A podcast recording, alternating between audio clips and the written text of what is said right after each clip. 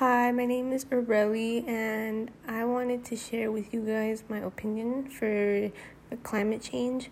And what I wrote for my script would be that I do think climate change is a serious matter, and my reasons for this would be because it affects humans and animals.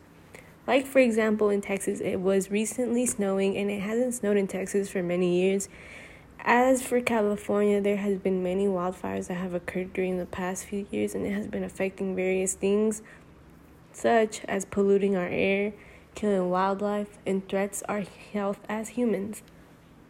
It would make a huge impact if climate change reduced for the better. And I think that people should be worrying about it because it can really make an impact on the society, and if we're just left